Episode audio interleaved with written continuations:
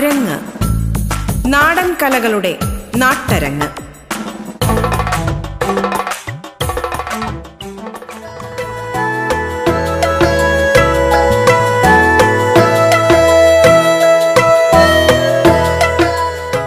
നമസ്കാരം പ്രിയ ശ്രോതാക്കളെ.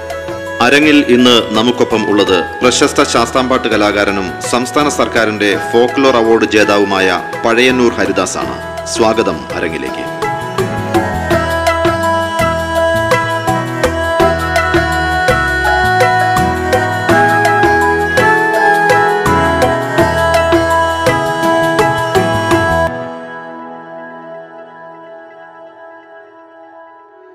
റേഡിയോ കേരളയുടെ അരങ്ങിന്റെ എല്ലാ ശ്രോതാക്കൾക്കും നമസ്കാരം. ഞാൻ പഴയന്നൂർ ഹരിദാസാണ്. ശാസ്താം പാട്ട് ഉൾപ്പെടുന്ന അയ്യപ്പം വിളക്ക് എന്ന അനുഷ്ഠാന കല അഞ്ചു ഭാഗങ്ങളാക്കി തിരിച്ച് നമുക്ക് മനസ്സിലാക്കാം.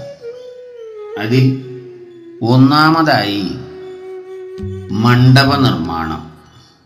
രണ്ടാമതായി ശാസ്താംപാട്ടും പൂജയും. പിന്നെ മൂന്നാമതായി കോമരസങ്കല്പം നാലാമതായി വാദ്യങ്ങളും അലങ്കാരങ്ങളും. അഞ്ചാമതായി അയ്യപ്പം വിളക്കിന്റെ താത്വികത. അതിൽ ഒന്നാമത്തേതായ മണ്ഡപ നിർമ്മാണം അയ്യപ്പം വിളക്കിനുള്ള മണ്ഡപങ്ങൾ നിർമ്മിക്കുന്നതാണ് വിസ്തരിക്കുന്നത്. വിളക്കുകൾക്ക് ഈ അയ്യപ്പം വിളക്കിന് തന്നെ മൂന്ന് വിഭാഗം ഉണ്ട്. അതായത് മുഴുവൻ വിളക്ക് അല്ലെങ്കിൽ ഒരു വിളക്ക് അഞ്ച് അമ്പലം തീർത്ത് നടത്തുന്നതാണ്. രണ്ടാമതായി അരവിളക്ക്. പിന്നെ കാൽവിളക്ക്. അരവിളക്കിന് മൂന്ന് മണ്ഡപങ്ങളാണ്. കാവിളക്കിന് ഒരു മണ്ഡപം മാത്രമേ തീർക്കുകയുള്ളൂ. അപ്പം അത് ഈ വിളക്ക് കഴിക്കുന്നവരുടെ സാമ്പത്തിക സ്ഥിതി അനുസരിച്ചാണ്. അപ്പോൾ ഈ വിളക്കുകളുടെ മാറ്റത്തിൽ അതിന്റേതായിട്ടുള്ള ആളുകളുടെയും വാദ്യഘോഷങ്ങളുടെയൊക്കെ ആ, വലിപ്പ വർധനവുണ്ട് അപ്പോൾ ആ പരിധി ചുരുക്കുന്നതിന് വേണ്ടിയിട്ടാണ് ഈ സമ്പ്രദായം. അപ്പോൾ ഒരു വഴിപാട് എന്നുള്ള നിലയ്ക്ക് യഥാശക്തി അവരവരുടെ കഴിവിനനുസരിച്ച് ചെയ്യുന്നതിനു വേണ്ടി തരംതിരിച്ചിരിക്കുന്നതാവാം. എങ്കിലും ഇത് നിർവഹിക്കുന്നതിനു വേണ്ടി തലേ ദിവസം തന്നെ മഠപതിയും ശിഷ്യന്മാരും ഈ സ്ഥലത്തേക്ക് എത്തേണ്ടതുണ്ട്. ഈ ഗുരുസ്വാമി വിളക്ക് നടത്തുവാൻ വരുന്ന സമയത്ത് അദ്ദേഹത്തിന്റെ പക്കൽ ഇതിനു വേണ്ടുന്നതായിട്ടുള്ള സാമഗ്രികളായ തിരുവാഭരണങ്ങൾ പിന്നെ തിരുവായുധങ്ങൾ പിന്നെ വിഗ്രഹങ്ങൾ ഒക്കെ ഉണ്ടാവും. അപ്പോൾ അതുകൊണ്ടാണ് വരിക. അപ്പോൾ ആ ഗൃഹത്തിന്റെയോ ആ സ്ഥലത്തിന്റെയോ ഒരു പരിധിയിലെത്തിയാൽ ശംഖുനാഥം മുഴക്കും. ആ സമയത്ത് ഈ യജമാനസ്ഥാനത്ത് നിൽക്കുന്ന ആളുകൾ ആരാണച്ച അവർ ഇവരെ ആനയിച്ച് കൊണ്ടുപോകും. അങ്ങനൊരു ചടങ്ങുണ്ട്. അതിന് താലവൃന്ദങ്ങളും വിളക്ക് ജലം നിറച്ച കിണ്ടി ഒക്കെ കൊണ്ടുവന്ന അഷ്ടമംഗല്യം ഒക്കെ കൊണ്ടുവന്നിട്ടാണ് ഈ ആനയിക്കൽ നിങ്ങൾ കേട്ടുകൊണ്ടിരിക്കുന്നത് അരങ്ങ്.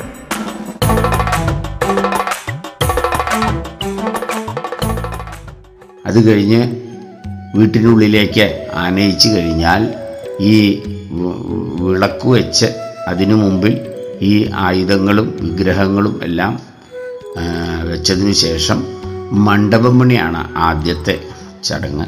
അപ്പോൾ ഈ മണ്ഡപം പണിക്ക് വാഴ കൊണ്ടാണ് പ്രകൃതിദത്തമായ സാധനങ്ങളാണ് ഈ മണ്ഡപം പണിക്ക് എടുക്കുക അതിൽ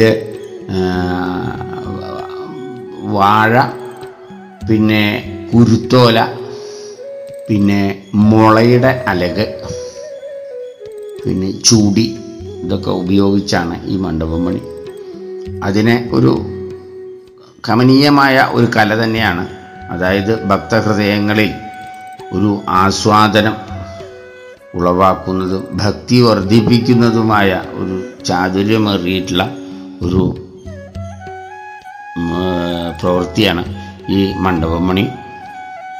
ഓരോ വിളക്കുകാരും അവരുടെ സാമർഥ്യം അനുസരിച്ച് കമനീയമാക്കി തീർക്കാറുണ്ട്. അതിന്റെ പ്രാഗൽഭ്യം തെളിയിപ്പിക്കുന്നവരും അനവധി ഈ രംഗത്തുണ്ട്. അപ്പോൾ ഈ മണ്ഡപം പണിക്ക് അതിന്റെ അളവുകളൊക്കെ നിശ്ചയിച്ചു കഴിഞ്ഞാൽ ഈ വാഴപ്പോളകൾ കൊലച്ച വാഴ ചെറിയതായിട്ടുള്ള ഈ കാവളക്കിനൊക്കെ ആണെങ്കിൽ പത്ത് നാൽപ്പത് പിണ്ടി വരും. അരവിളക്കിനാണെങ്കിൽ പത്ത് അറുപത് പിണ്ടിയാവും. മുഴുവൻ വിളക്കിനാണെങ്കിൽ പത്ത് നൂറ് പിണ്ടിയോളം ആവശ്യമുണ്ട്. അപ്പോൾ അതിനെ ഒക്കെ പൊളിച്ച് തരംതിരിച്ച് കാലുകൾ ഒരു വിഭാഗം പിന്നെ പോളകൾ ഒരു വിഭാഗം പിന്നെ ആ പോളയുടെ പുറഭാഗം കളഞ്ഞിട്ടുള്ളതായിട്ടുള്ള തകിടുകൾ ഒക്കെ ആക്കി തിരിച്ച് അതിനെ വേർതിരിച്ച് വയ്ക്കും അതിനുശേഷം ഈ മണ്ഡപം ഈ പത്തടി സമചതുരാകൃതിയിലുള്ള പന്തൽ ഒരുക്കിയിട്ടുണ്ടാവും. ആ പന്തലിന്റെ ഉള്ളിൽ ചാണകമെല്ലാം മെഴുകി ശുദ്ധമാക്കിയിട്ടുള്ള തറയിൽ മധ്യഭാഗത്തായിട്ട് ഒരു അഷ്ടകോണിൽ മണ്ഡപങ്ങളാണ് കൂടുതൽ തീർക്കുക. അപ്പോൾ എട്ട് കാൽ അതിന് പുറത്ത് ഗോപുരത്തിനും ഈ രണ്ട് കാലിടുമ്പോൾ പതിനാറ് കാലുള്ള ഒരു മണ്ഡപം. തീർത്ത് നാല് നടകളൊക്കെ ഇട്ടിട്ടാണ് അത് പറയുക പലതരത്തിലുള്ള മണ്ഡപങ്ങളുണ്ട്. അങ്ങനെയുള്ള അതിന് ആദ്യമായിട്ട് കാലിടുക എന്ന് പറഞ്ഞിട്ടൊരു ചടങ്ങ് ഒരു പൂജ ഒരു വാസ്തുപൂജ നടത്തി. ഈ മണ്ഡപത്തിന്റെ തിരുനട അതായത് ഭഗവാൻ ഇരിക്കുന്നതായിട്ടുള്ള മണ്ഡപത്തിന്റെ നടയുടെ വലത്തെ കാൽ ഇടുന്നതായിട്ടുള്ള ഒരു ചടങ്ങാണ്. ആ ചടങ്ങ് ഒരു പൂജ കഴിഞ്ഞതിന് ശേഷം ഈ യജമാനെ കൊണ്ടാണ് ഈ കാൽ ഇടിയിപ്പിക്കൽ നടത്തുക. ആ യജമാന്റെ കയ്യിൽ കാൽ കൊടുക്കും.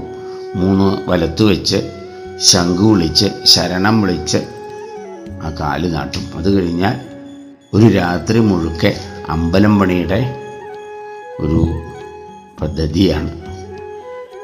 വെളിച്ചാകുമ്പോൾ ഒരു എട്ട് എട്ടര ഒമ്പത് മണിയാകുമ്പോഴേക്കും അമ്പലം പണിയൊക്കെ തീരും. അതാണ് ഈ അമ്പലം പണിയെ പറ്റിയിട്ട് പറയാനുള്ളതായിട്ടുള്ള കാര്യം.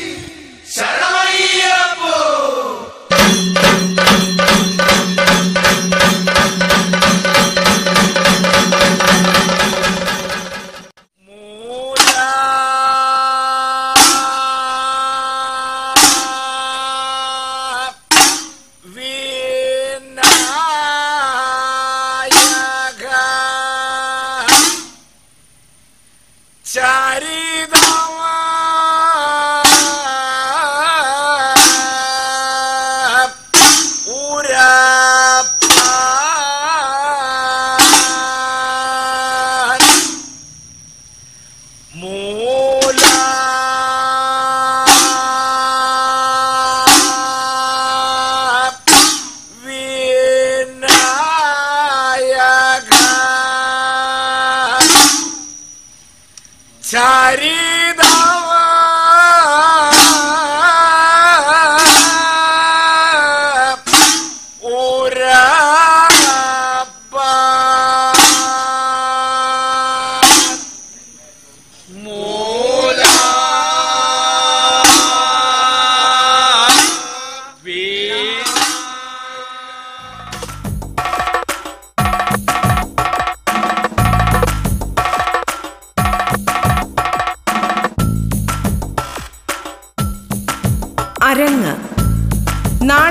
കലകളുടെ നാട്ടരങ്ങ്. അരങ്ങിൽ ഇടവേള.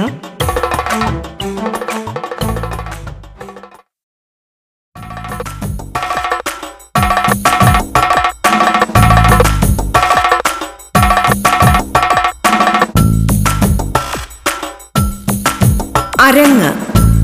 നാടൻ കലകളുടെ നാട്ടരങ്ങ്. നമുക്കൊപ്പം ഉള്ളത് ഫോക്ലോർ അവാർഡ് ജേതാവും പ്രശസ്ത ശാസ്താംപാട്ട് കലാകാരനുമായ പഴയന്നൂർ ഹരിദാസ്. റേഡിയോ കേരളയിൽ നിങ്ങൾ കേട്ടുകൊണ്ടിരിക്കുന്നത് അരങ്ങ്.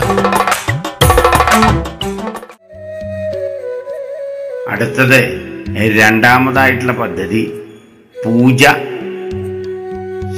അയ്യപ്പൻ പാട്ട്. അതിനെ പറ്റിയിട്ടാണ്. അപ്പോൾ അതിൽ പൂജ വരുന്നത് ഈ ഒമ്പത് മണിക്ക് ശേഷം ഈ മണ്ഡപം പണിയെല്ലാം തീർന്നു കഴിഞ്ഞാൽ ഉച്ചപ്പാട്ട് എന്ന് പറഞ്ഞിട്ടൊരു ചടങ്ങുണ്ട്. അതിനുവേണ്ടി ഭഗവാനെ പരിവാരങ്ങളിൽ അകത്ത് ഈ വീട് ഏത് വീട്ടിലാണ് വെച്ചിട്ടാണ് ഗൃഹങ്ങളിലാണെങ്കിൽ ഗൃഹങ്ങളുടെ അവിടെ ഗൃഹത്തിന്റെ ഉള്ളിൽ കമ്മറ്റി വിളക്കുകളായിട്ടാണ് നടത്തുന്നത്. വെച്ചാൽ അവരതിനുള്ള ഒരു സ്ഥലം ഉണ്ടാവും ഒരു ഭജനമടോ ഇല്ലെങ്കിൽ പന്തലിന്റെ തന്നെ കന്നി മൂലക്കിലോ ആയിട്ട് ഭഗവാനെ കുടിയിരുത്തുന്ന ഒരു ചടങ്ങുണ്ട്. അപ്പോൾ അവിടെ പൂജയെല്ലാം കഴിച്ച് അയ്യപ്പൻ ഗണപതി ഭഗവതി എന്നിവരെയൊക്കെ ആ വിഗ്രഹങ്ങളൊക്കെ പീഠങ്ങളിൽ വെച്ച് ഒരു പൂജ. അത് കഴിഞ്ഞാൽ ഉച്ചപ്പാട്ട് പറഞ്ഞൊരു ചടങ്ങുണ്ട്. ഒരു സ്തുതി പാടുക എന്ന് പറയും. അത് കഴിഞ്ഞാൽ പിന്നെ പാലക്കൊമ്പ് എഴുന്നള്ളിപ്പ് എന്ന് പറഞ്ഞിട്ടുള്ള ഒരു ചടങ്ങുണ്ട്. ഈ അയ്യപ്പൻ വിളക്കിന് അത് ഉച്ചയ്ക്ക് ശേഷം അന്നദാനം ഒക്കെ കഴിഞ്ഞതിന് ശേഷം ഒരു മൂന്ന് മണി. അത് നമ്മുടെ പഴയ സമ്പ്രദായത്തിൽ പറയാ മഞ്ഞപ്പൈറ്റടി എന്നാണ് പറയുക പാട്ടുരാശി മഞ്ഞപ്പൈറ്റടി എന്നൊക്കെ ഈ സമയങ്ങൾക്ക് ഈ യാമങ്ങളെ കണക്കാക്കിയിട്ട് പറയും. അപ്പോൾ ഈ മഞ്ഞപ്പൈറ്റടി പറഞ്ഞാൽ മൂന്ന് മണിക്ക് ശേഷം ഉള്ള ഉള്ളതായിട്ടുള്ള സമയം. ആ മൂന്ന് മണിക്ക് ശേഷം ആണ് പാലക്കൊമ്പിന് പോവുക. വള്ളുവനാടൻ ശൈലി പ്രകാരം ഉച്ചയ്ക്കാണ് പാലക്കൊമ്പ്. അപ്പോൾ അതിന് പോയി ആ പാലക്കൊമ്പിനെ കൊണ്ടുവന്നു കഴിഞ്ഞാൽ ആ സമയത്ത് അയ്യപ്പൻ പാട്ട് നടത്താറ് പതിവുണ്ട്. അപ്പോൾ ഈ കോമരങ്ങളുടെ നൃത്തത്തിന് വേണ്ടിയിട്ട് അയ്യപ്പൻ പാട്ട് നടത്തും. അപ്പോൾ ഈ നമ്മുടെ ഈ ഗൃഹത്തിൽ വെച്ചതായിട്ടുള്ള വിഗ്രഹങ്ങളെ മണ്ഡപത്തിലേക്ക് എഴുന്നള്ളിക്കുക എന്ന് പറഞ്ഞിട്ടുള്ള ഒരു ചടങ്ങ് ഉണ്ട്. അത് ഇപ്പോഴൊക്കെ അത് ചെയ്യുന്നത് പാലക്കൊമ്പിന് പോകുമ്പോൾ ആ കോമരങ്ങൾ അവിടുന്ന് നൃത്തച്ചുവടുകൾ വെച്ച് അതിനോടുകൂടി തന്നെ ഈ ഭഗവാനെയും പരിവാരങ്ങളെയും ആനയിച്ചു കൊണ്ടുവന്ന് അയ്യപ്പൻ പാട്ട് പാട്ടോട് കൂടിയിട്ട് കൊണ്ടുവന്ന് ഈ മണ്ഡപങ്ങളിൽ കുടിയിരുത്തുക ചെയ്യാം. പണ്ട് കാലത്ത് ഈ പാലക്കൊമ്പ് വന്നതിന് ശേഷം മാത്രമാണ് ഈ എഴുന്നള്ളിപ്പ് നടത്തുക. അങ്ങനെ പക്ഷാന്തരം അതിനുണ്ട്. ഇപ്പം എന്താണെന്ന് വെച്ചാൽ ആൾക്കാരെ ഈ പാലക്കൊമ്പ് എന്ന ചടങ്ങ് കഴിഞ്ഞു കഴിഞ്ഞാൽ പിന്നെ അധികം ആളുകൾ പന്തലിൽ വരില്ല. അപ്പോൾ അതിന് മുമ്പ് തന്നെ ഭഗവാനെ പന്തലിൽ കൊണ്ടുവന്ന് കുടിയിരുത്താം എന്നുള്ള ചില ആളുകളുടെ പദ്ധതിക്ക് അനുസരിച്ചാണ് അത് ചെയ്യുന്നത് ശരിക്കും അയ്യപ്പ മുളക്കിന്റെ ചടങ്ങ് പ്രകാരം പണ്ടുള്ള ആൾക്കാർ ഒരുക്കിയിട്ടുള്ളത് പാലക്കൊമ്പിന് ശേഷം എഴുന്നള്ളിക്കുക എന്നുള്ളതാണ്. അതിപ്പോൾ വിരളമായിട്ടേ നടത്തി വരാറുള്ളൂ. പിന്നെ അത് കഴിഞ്ഞാൽ പാലക്കൊമ്പ് വന്നു കഴിഞ്ഞാൽ കോമരങ്ങളുടെ നൃത്തമാണ് അത് കോമര സങ്കല്പത്തിൽ പറയാം. പിന്നെ പൂജ അടുത്ത പൂജ ഈ പാലക്കൊമ്പ് വന്നു കഴിഞ്ഞാൽ തായമ്പകയും പൂജയും. ആ പൂജ കഴിഞ്ഞു കഴിഞ്ഞാലാണ് ശാസ്താംപാട്ടിന് ഇരിക്കുക. അപ്പോൾ ശാസ്താംപാട്ടിന് ഉപയോഗിക്കുന്ന വാദ്യം ഉടുക്കാണ്. നിങ്ങൾ കേട്ടുകൊണ്ടിരിക്കുന്നത് അരങ്ങ്.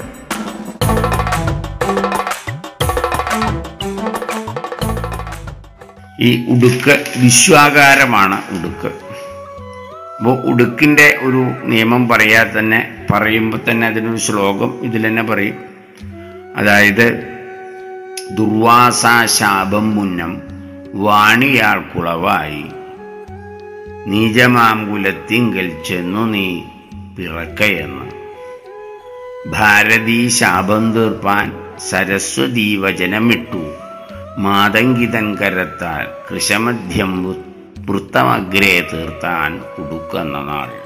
എന്ന് പറഞ്ഞിട്ടൊരു നിയമമുണ്ട്. അതായത് ദുർവാസാവിന് ദുർവാസാവിൽ നിന്നും സരസ്വതീ ദേവിക്ക് ഒരു ശാപം കിട്ടിയതും ആ ശാപം തീർക്കാൻ വേണ്ടി ഒരു ഉടുക്ക് എന്ന് പറഞ്ഞ വാദ്യം ഉണ്ടാക്കി എന്നൊക്കെയാണ് സങ്കല്പം. ഇതിൽ പറയുന്നത്. അതുകൂടാതെ തന്നെ നമ്മൾ എല്ലാവരും പഠിച്ചിട്ടുള്ളതായിട്ടുള്ള ഒരു പ്രസിദ്ധമായ ഒരു കഥ ഈ ഉടുക്കിനെ പറ്റിയിട്ടുണ്ട്. ശിവന്റെ തൃശൂലത്തിലാണ് ഉടുക്കിന്റെ സ്ഥാനം. ആ ശിവൻ താണ്ഡവം ചെയ്യുന്ന സമയത്ത് ഈ ഉടുക്കിൽ നിന്നും വരുന്നതായിട്ടുള്ള ഡക്ക അതല്ലെങ്കിൽ ഡമരു എന്ന് പറഞ്ഞതായിട്ടുള്ള ഈ ഉടുക്കിൽ നിന്നും വരുന്നതായ ശബ്ദത്തെ പാണിനി മഹർഷി എഴുതി സ്വരങ്ങളാക്കി ചിട്ടപ്പെടുത്തിയിട്ടാണ് ദേവനാഗരി എന്ന ഭാഷ സംസ്കൃത ഭാഷ ഉണ്ടായത് എന്നൊരു സങ്കല്പം കൂടി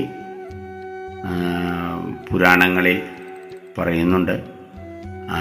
അപ്പോൾ അങ്ങനെ ഒരു ദിവ്യത്തുള്ള ഒരു വാദ്യമാണ് ഉടുക്ക്. അപ്പോൾ ഇത് ദുർവാസാവ് ആണ് ആദ്യം ഗീതം പാടി ചമച്ച ഏഴ് താളം ഉളവാക്കി.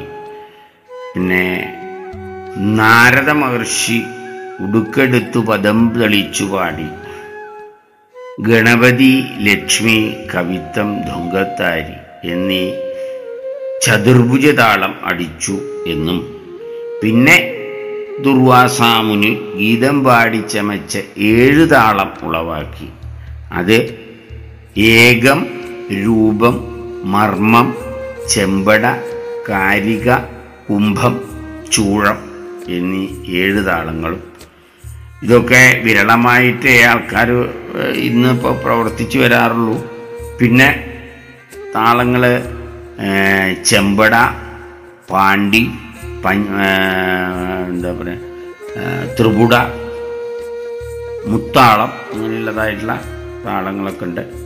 ചൂഴാരി താളം അങ്ങനെയൊക്കെ കൂട്ടിയിട്ടാണ് ഈ വള്ളുവനാടൻ ശൈലിയിൽ പാ പാട്ട് പാടുന്നത്. അതാണ് ഈ അയ്യപ്പൻ പാട്ടിനെ പാട്ടിനെ പറ്റി പറയുമ്പോൾ കഥ ആദ്യം വന്ദനം പാടും. പന്തലിനെ പറ്റി വർണിച്ചിട്ടുള്ള പാട്ടുണ്ട്. ആ പാട്ട് കഴിഞ്ഞാൽ പിന്നെ വന്ദന പാടുക എന്നാണ് പറയുക. ആ വന്ദന പാടിക്കഴിഞ്ഞാൽ പിന്നെ ഗണപതി സരസ്വതി. പിന്നെ ഏത് വഴിയാണ് കഥ? രണ്ട് വഴി കൂടെ ഈ കഥ അവതരിപ്പിക്കും.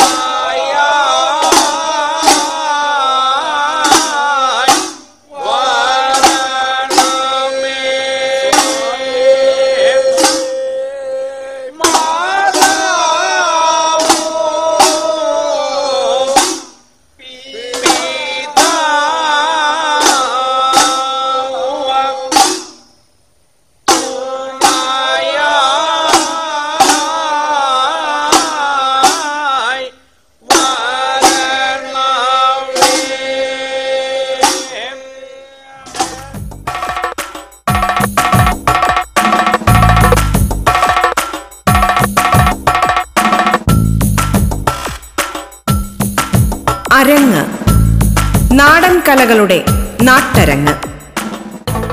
പ്രശസ്ത ശാസ്താംപാട്ട് കലാകാരൻ പഴയന്നൂർ ഹരിദാസ് പങ്കെടുത്ത അരങ്ങിന്റെ ഈ അധ്യായം ഇവിടെ പൂർണമാകുന്നു.